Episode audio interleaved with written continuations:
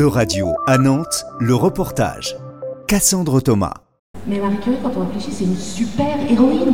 Quel modèle féminin pour le monde scientifique et comment les mettre en valeur? C'est une des questions centrales du Festival de science-fiction des Utopiales qui a mis cette année les femmes scientifiques à l'honneur. Conférences et parcours ont été mis en œuvre pour donner la parole à ces femmes de science trop souvent invisibilisées dans l'histoire, selon Annabelle Crémer-Lecointre, auteure du livre Femmes de science. En 1900, euh, 3% des étudiants à l'université sont des femmes hein, en, en, en, 1900.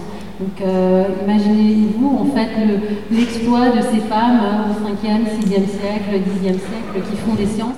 Et dans l'Union européenne, en 2021, seuls 41% des emplois de scientifiques et d'ingénieurs étaient occupés par des femmes, selon Eurostat. Et en fonction des pays, cette proportion varie considérablement, allant de plus de 52% en Lituanie et en Bulgarie pour ne représenter qu'à peine plus d'un tiers des emplois de scientifiques et d'ingénieurs en Allemagne et en Italie. L'astrophysicienne Elsa Ducrot souligne le faible nombre de femmes dans son secteur, l'astronomie. Être une femme en sciences, oui, bah, on est 18% en astronomie.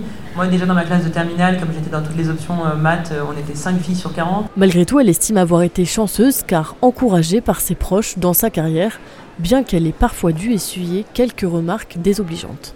J'ai eu vachement de chance dans, ma vie parce que j'ai eu des parents qui euh, m'ont beaucoup encouragé. Après, il euh, y a toujours euh, les seules remarques que tu, on peut plus avoir, moi c'est plus les parents d'amis où tu dis que tu veux faire astronome et on te dit ah bah pour une fille c'est quand même pas très sexy. Ça je l'ai eu plusieurs fois. De son côté, Sylvie Lenné raconte son arrivée en école d'ingénieur dans les années 70. Le discours de bienvenue du directeur du département informatique, je n'oublierai jamais ce discours. C'était Nous sommes heureux de vous accueillir, surtout vous, messieurs, qui vous préparez à exercer un métier passionnant.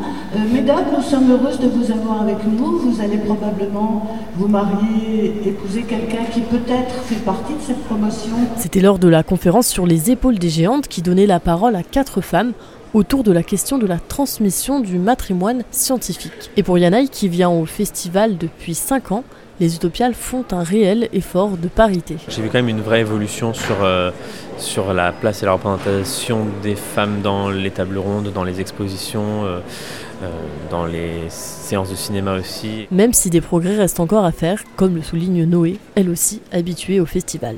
Ça pourrait aller plus loin, parce que la répartition sur les tables rondes, sur les conférences, reste quand même très genrée. Euh, bah, par exemple, la défense de cracher par terre et de parler breton, qui était une conférence très intéressante, qui portait sur la place des minorités dans la fiction.